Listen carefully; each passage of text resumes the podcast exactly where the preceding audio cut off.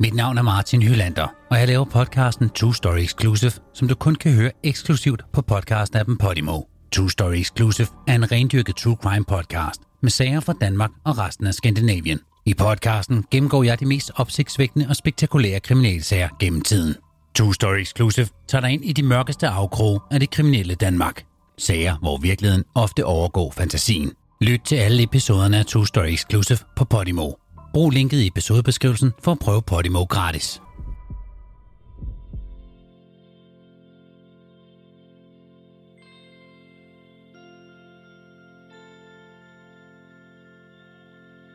En kold decemberaften kører en ung mand forbi en af sine venners lejlighed. Da han pludselig kan se røg komme ud fra køkkenvinduet, skynder han sig op i opgangen. Da han kommer ind i lejligheden, opdager han en stegepande med noget kød, som er brændt kraftigt på. Han finder efterfølgende vennen i soveværelset med dynen trukket godt op over hovedet. Da han får fjernet dynen, ser han til sin redsel, at vennen ikke sover, men er død med halsen skåret over.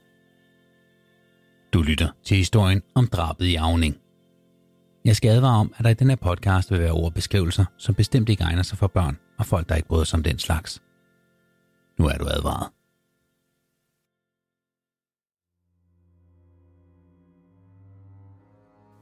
Vi skal denne her gang skrue tiden tilbage til starten af december måned 2003.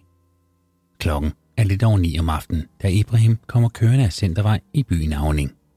Avning er en by på Djursland, og den lille by ligger godt 25 km øst for Randers. Denne aften kommer Ibrahim forbi lejligheden, hvor hans to venner bor. Da han triller forbi, kigger han tilfældigvis op på vinduet på første sal for at se, om der er nogen hjemme. Der er lys op, men det er ikke det, der fanger hans blik. Røg kommer ud fra vinduet i køkkenet, og Ibrahim parkerer straks sin bil og skynder sig hen mod opgangen. På vej op i lejligheden ringer han til sin kammerat Ali, der bor i lejligheden, og spørger, hvor han er henne. Ali svarer, at han er på arbejde, og Ibrahim råber nu til ham, at der måske er brand i hans køkken. Ali råber tilbage, at Ibrahim skal skynde sig derop, da samboen Hussein nok er oppe i lejligheden. Ibrahim løber alt, hvad han kan op ad trapperne. Da han kommer op på første sal, er døren ind til lejligheden lukket, så han banker på. Der går nu nogle sekunder, hvor ingen svarer. Så banker han på igen. Han tager nu i døren, som går op. Han går ind i lejligheden, og straks efter han er indenfor, rammes han af en større røgsky og en lugt af brændt kød, der kommer fra lejlighedens køkken. Han skynder sig derud og ser, at der på komfuret står en stegepande på et tændt blus. På panden ligger der noget forkullet mad, som har brændt sig fuldstændig fast. Ibrahim griber panden og kaster den ned i køkkenvasken. Han får samtidig åbnet et vindue i køkken, så røgen kan slippe ud. Efterfølgende går han længere ind i lejligheden, og her finder han Hussein, der ligger i et hjørne af stuen med en dyne over sig. Ibrahim tænker, at Hussein måske sover, så han trækker dynen af ham for at få ham til at vågne. Da Husseins hoved dukker frem bag dynen, får Ibrahim så noget af et chok. Ansigtet er fuldstændig indsmurt i blod, og det er tydeligt, at halsen er skåret over. Ibrahim træder nu automatisk tre skridt baglæns og flygter nu ud af lejligheden. Han løber ned i stueetagen, hvor han banker på hos underboen. Da der bliver lukket op, forklarer Ibrahim chokeret, hvad det er, han lige har været vidne til, og underboen får straks kontaktet politiet. Kort tid efter ankommer en ambulance, en læge og to patruljevogne til stedet. Lægen konstaterer hurtigt, at Hussein er død, og at der højst sandsynligt er tale om en forbrydelse, og derfor blev lejligheden og opgangen også spærret af. Samtidig blev kriminalpolitiet tilkaldt, og det samme gør kriminalteknisk afdeling. Det første kriminalfolkene gør, da de ankommer til stedet, er at danne sig et overblik over gerningsstedet. De kigger blandt andet efter tegn på indbrud, og efter tydelige spor efter en gerningsmand. Derudover så ser man også efter, om der kan være mulige motiver til drabet. Det kunne for eksempel være et rovmor, eller måske et drab, der opstod i forbindelse med indtag af alkohol og stoffer. Samtidig så blev ordenspolitiet sendt rundt i området for at afhøre potentielle vidner. Umiddelbart er der ikke noget tegn på, at nogen er trængt ind i lejligheden ved at bryde døren op. Dog er det ret sandsynligt, at den har været ulåst, hvilket gør, at alle hver i princippet bare kan gå ind. Inde i lejligheden er der ikke nogen tegn på, at der har været kamp eller anden form for slagsmål. Man finder også Husseins punkt, hvor der stadig ligger nogle kontanter, hvilket kan indikere, at der nok ikke er tale om et rovmor. Der hænger også et spritnyt fjernsyn på væggen, så efterforskerne udelukker hurtigt, at der kan være tale om et røveri, der er gået galt. Lægen, der undersøger livet, kan ret hurtigt konstatere, at der er tale om et yderst bestialsk drab. Hussein er blevet stukket adskillige gange i kroppen, og så er hans hals som sagt skåret over. Gerningsmanden har virkelig vil være sikker på, at Hussein ikke overlever overfaldet. Lægen fortæller, at drabet med al sandsynlighed er sket i tidsrummet mellem kl. 16 og 18, hvilket han vurderer ud fra kroppens temperatur. Da drabet som sagt er meget voldsomt, så tænker efterforskerne, at der måske kan være tale om en form for æresdrab eller en alvorlig kontrovers i det miljø, den dræbte færdes i. At der heller ikke er nogen tegn på slåskamp eller indbrud, kunne samtidig også indikere, at Hussein måske har kendt gerningsmanden på forhånd. Mens livet bliver kørt til obduktion, så begynder man som sagt at afhøre potentielle vidner i opgangen og i nabolaget. Derudover så forsøger man også at danne sig et overblik over, hvem den dræbte er og hvordan hans omgangskreds ser ud. Politiet arbejder det meste af natten i lejligheden, og næste morgen begynder man at afhøre de personer, man mener kender eller har kendt Hussein. Efterforskerne er selvfølgelig mest interesseret i at finde ud af, om Hussein er uvenner med nogen, eller måske har nogle fjender, som vil mundt. Alle de personer, de støder på, bliver selvfølgelig spurgt, hvad de har lavet på moraften. Men ingen leder til at kende noget til drabet på Hussein. Det er dog svært at tolke alle de mange tilbagemeldinger, da afhøringerne foregår i et mere eller mindre lukket indvandrermiljø, hvor flere ikke har den store tiltro til myndighederne, og heller ikke har specielt meget lyst til at tale med politiet. Samtidig så er der også en massiv sprogbarriere, hvilket betyder, at der skal tolk på under de fleste afhøringerne. Dette er enormt tidskrævende. Selvom disse afhøringer står på de næste par dage, så kommer man ikke nærmere et motiv til det brutale drab. I stedet for efterforskerne dog tegnet et mere tydeligt billede af, hvem Hussein var for en fyr, hvilket jo også er ret vigtigt for den videre efterforskning. Selvom man snakker med en masse af Husseins venner og bekendte, så kommer efterforskerne ikke tættere på noget motiv til drabet, eller hvordan den dræbtes færden har været op til selve gerningen sker. Afhøringerne af naboerne viser, at Hussein nok er kommet hjem omkring kl. 14. Dog har ingen set ham sidenhen, og derfor er det også svært at kortlægge resten af hans verden op til selve drabet.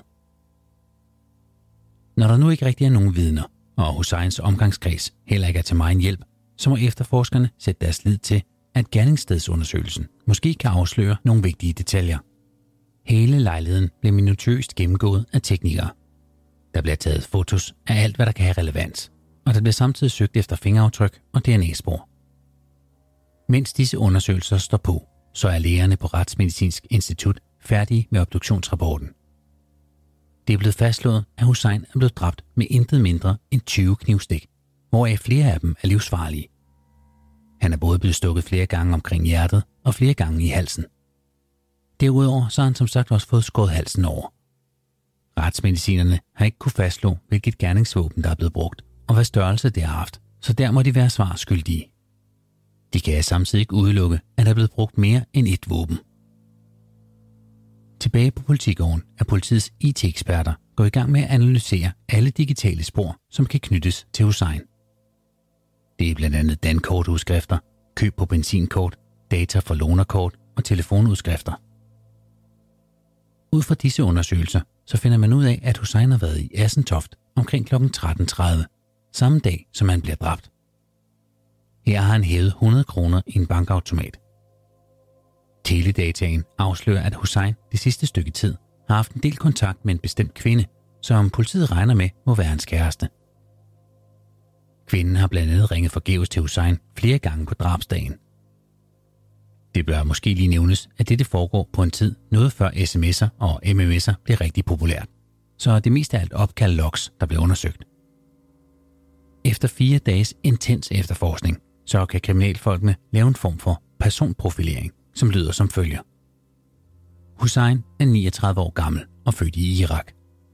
Han er ugift, men vil meget gerne giftes en dag. Han bor kun midlertidigt i lejligheden, som tilhører en kammerat. Han har umiddelbart ikke nogen fjender. Han er glad for piger og for penge. Han er normalt en meget rolig person, men har dog også et temperament, hvis man provokerer ham. Alt i alt er det ikke verdens mest omfattende profilering, og den kan i princippet passe på de fleste mænd i Danmark, altså bortset fra, at Hussein er født i Irak. Som nævnt i starten, så er en af efterforskernes teorier, at der måske kan være tale om et æresdrab. Dette tænker man blandt andet fordi, at drabet er så usædvanligt brutalt. At Hussein samtidig er ugift, og at han flere gange har ytret, at han er på udkig efter en kone, og generelt er meget pigeglad, det gør også, at det sagtens kan være indgangen til et motiv. At der samtidig ikke mangler noget i lejligheden, udelukker derfor også et rovmor. Efterforskerne begynder derfor at undersøge Husseins formodede kæreste og familie lidt grundigere. Man finder hurtigt ud af, at kæresten og hendes familie ikke har noget med drabet at gøre. Så hvilken retning skal kriminalfolkene så kigge i? Efterforskerne vælger nu at kigge nærmere på Husseins tidligere forhold og kvindelige bekendtskaber. Problemet er bare, at lige meget hvor meget efterforskerne forsøger at grave i Husseins fortid, så dukker der ikke noget relevant op, som har betydning for opklaringsarbejdet. Man går nu et spadestik dybere, da man atter engang afhører Husseins venner og bekendte. Under disse afhøringer, samt gennemgang af alle Husseins personlige papirer og ejendele, så dukker der flere indikationer op på, at den dræbte måske har haft kendskab til menneskesmugling. Måske kan dette være vejen ind til et motiv. Efterforskerne kaster sig i hvert fald over den her teori og begynder at undersøge den nærmere. Men selvom der bliver arbejdet hårdt og intensivt på dette aspekt i sagen, så fører heller ikke denne teori til noget brugbart. Efterforskerne er ved at blive ret frustrerede, da de nu er tilbage, hvor de startede. De har på nuværende tidspunkt intet konkret at gå efter, og hele opklaringsarbejdet bliver blot mere og mere vanskeligt for hver dag, der går. Tid er som regel efterforskers værste modstander, og det er derfor, man altid siger, at de første 24-48 timer efter drab er de vigtigste for en opklaring. Når man som i den her sag løber lidt panden mod muren, uanset hvor man går hen, så kan man nogle gange håbe på, at der måske kan ske et lille mirakel, eller at der kommer et gennembrud for en uventet kant. Og dette sker der også i den her sag. En af dem, politiet har snakket rigtig meget med, er Husseins gode ven og sambo, Ali. Ali gør lige fra starten alt, hvad han kan for at hjælpe politiet, da han er meget ked af, at hans ven er blevet dræbt. I og med, at Ali er en af dem fra Husseins omgangskreds, der kender ham bedst, så bliver han også afhørt en masse gange. Under et af disse besøg på politigården fortæller Ali, at han er kommet i tanker om et ret specielt telefonopkald, som han får den dag, hvor Hussein bliver dræbt. Telefonopkaldet er fra en gut ved navn Mohammed, som både Ali og Hussein kender overfladisk. Mohammed spørger, hvor Ali befinder sig, og Ali fortæller, at han er på arbejde i Randers. Mohammed spørger efterfølgende ind til Hussein, og Ali fortæller, at han vist nok er hjemme i lejligheden. Da samtalen er meget kort, er det ikke noget Ali han tænker videre over. Men da han pludselig kommer i tanke om den, så synes han, den er værd at nævne over for politiet. Ud fra Alis teleoplysninger, så kan man se, at Mohammed ganske rigtigt har ringet til Alis mobil kl. 13.13, den dag Hussein blev dræbt. Efterforskerne begynder nu at undersøge, hvem den her Mohammed er, og hvor han befinder sig. Det viser sig, at Mohammed rent faktisk har været med til Husseins begravelse. Og her har han af mystiske årsager ikke ønsket at sige farvel til den afdøde, mens han ligger i kapellet. Dette har undret flere af gæsterne, da dette virker en smule respektløst. Ydermere så har Mohammed også nægtet at være kistebærer. Hans undskyldning er, at der er små kors på skruerne, der lukker kisten. Da man som sagt ikke rigtig har andre mulige gerningsmænd i kikkerten, så går man nu all in på at finde ud af, om Mohammed måske er drabsmanden. Heldigvis så har politiets teknikere sikret nogle fingeraftryk fra en tilbudsavis og td-koffer i Husseins og Alis lejlighed. Disse bliver sammenlignet med Mohammeds, og her er der et match. Ali bliver nu spurgt, om Mohammed nogensinde har været i lejligheden. Men det er Ali overbevist om, at Mohammed aldrig har været. Hverken på besøg hos Hussein eller ham selv. På baggrund af det mystiske telefonopkald de besynderlige omstændigheder ved begravelsen, og ikke mindst de tekniske beviser i form af fingeraftryk i lejligheden, beslutter efterforskerne nu, at Mohammed skal anholdes og sigtes. De finder ham hjemme i sin lejlighed, og han bliver efterfølgende fragtet til politigården. Her bliver han straks afhørt af to kriminelle folk. Mohammed nægter et hvert kendskab til drabet, men er ellers villig til at tale med politiet. Efterforskerne beder ham fortælle, hvad han har lavet på drabsdagen, og Mohammed fortæller, at han om formiddagen er i Randers men han er ikke i nærheden af Avning på noget tidspunkt. Han nægter samtidig, at han på noget tidspunkt skulle ringe til Alis mobiltelefon. Senere samme dag får efterforskerne en dommerkendelse, så de kan rense af Mohammeds hus. Her finder man en masse personlige papirer, og i et skur i haven finder man også et falsk pas og 20.000 kroner i kontanter. Der bliver ikke fundet noget som helst, som kan linkes direkte til drabet. Når nu Mohammed nægter, at han har været hjemme og besøgt Hussein, Hvordan er hans fingeraftryk så havnet på tilbudsavisen og på CD-coveret? Hvis man ikke kan få Mohammed til at indrømme, at han har været på gerningsstedet, så må man tage andre midler i brug. Efterforskerne vælger derfor at gå til pressen, i håb om, at nogen måske har set eller hørt noget.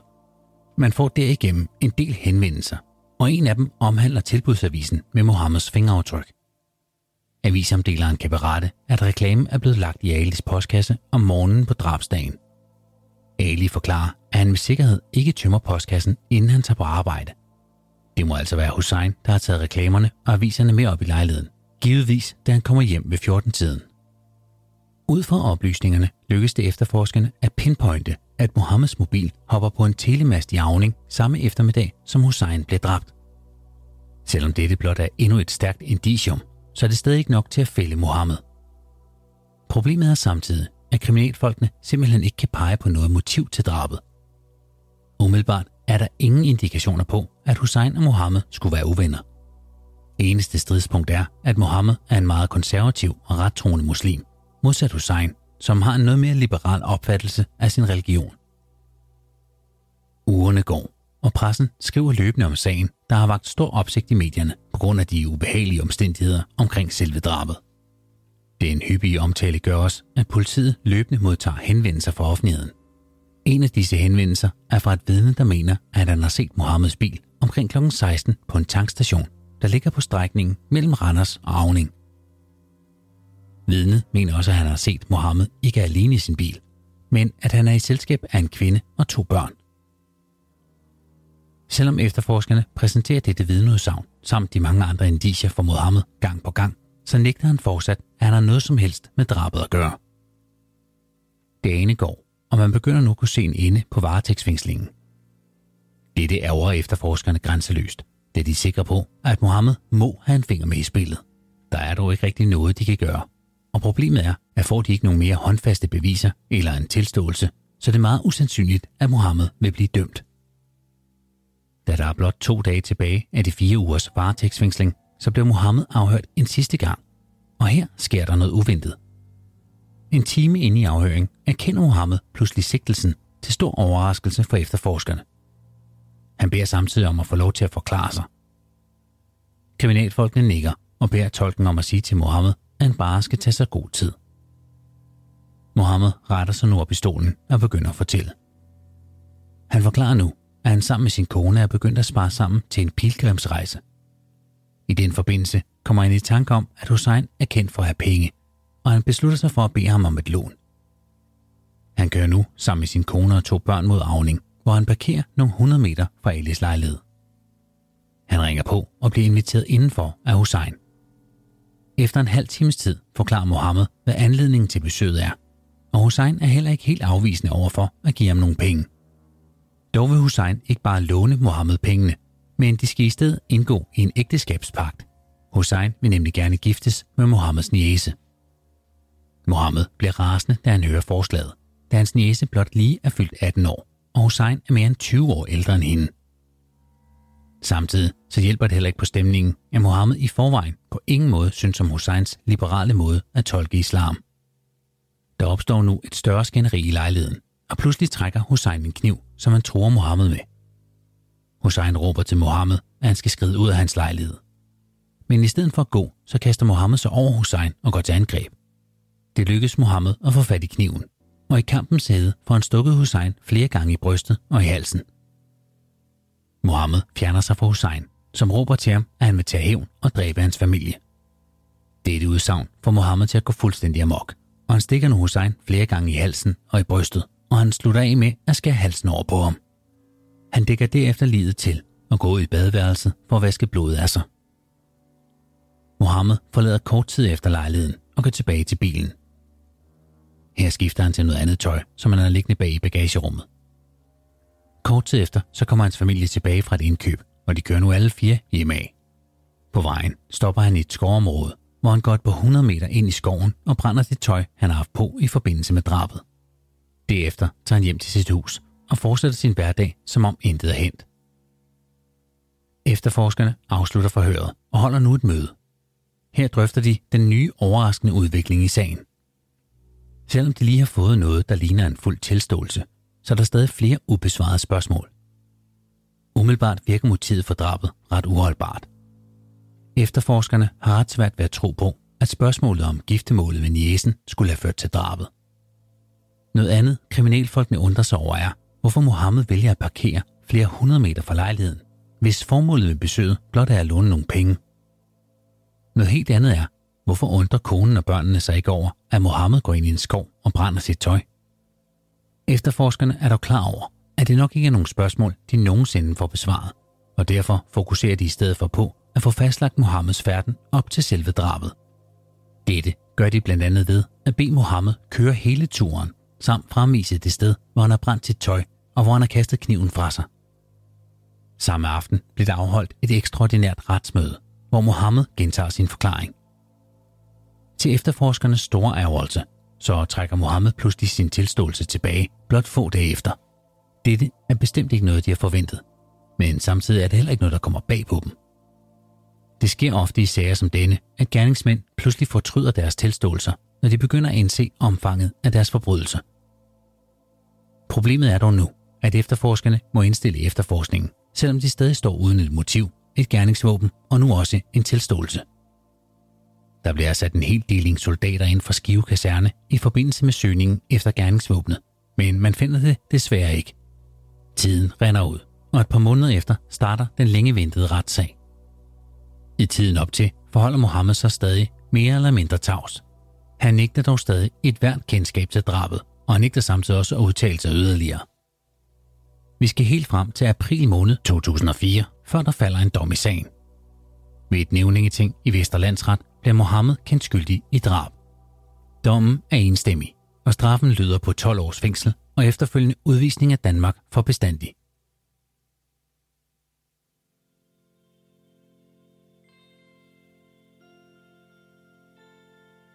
Efterfølgende går Mohammed til samtaler hos en psykolog og en sagsbehandler, og her begynder han lige så stille at erkende sin skyld i drabet. Han ytrer for eksempel flere gange, at politiet har fat i den rigtige, og at de jo bare gør deres arbejde. Han skriver desuden sms'er til sin sagsbehandler, hvor han fortæller, at han er rigtig ked af det, han har gjort. Han nævner desuden, at han føler sig syg og træt, men at det hele nok skal blive godt. Han understreger samtidig, at alle mennesker begår fejl, og at han generelt elsker andre mennesker, men blot hader sig selv. To måneder efter dommen afslører Mohammed, hvor han præcis har skaffet sig af med gerningsvåbnet. Det bliver fundet, og derfor har man nu også det fældende bevis, og også indirekte fået den tilståelse, som man har ventet på. Det kommer dog aldrig nogensinde frem, hvad det egentlige motiv for drabet har været. Så svaret må altså gå i graven med Hussein, hvis altså ikke Mohammed går til bekendelse, inden han forlader den her jord. Du har lyttet til True Story Exclusive, en podcast af Martin Nylander, produceret for Podimo.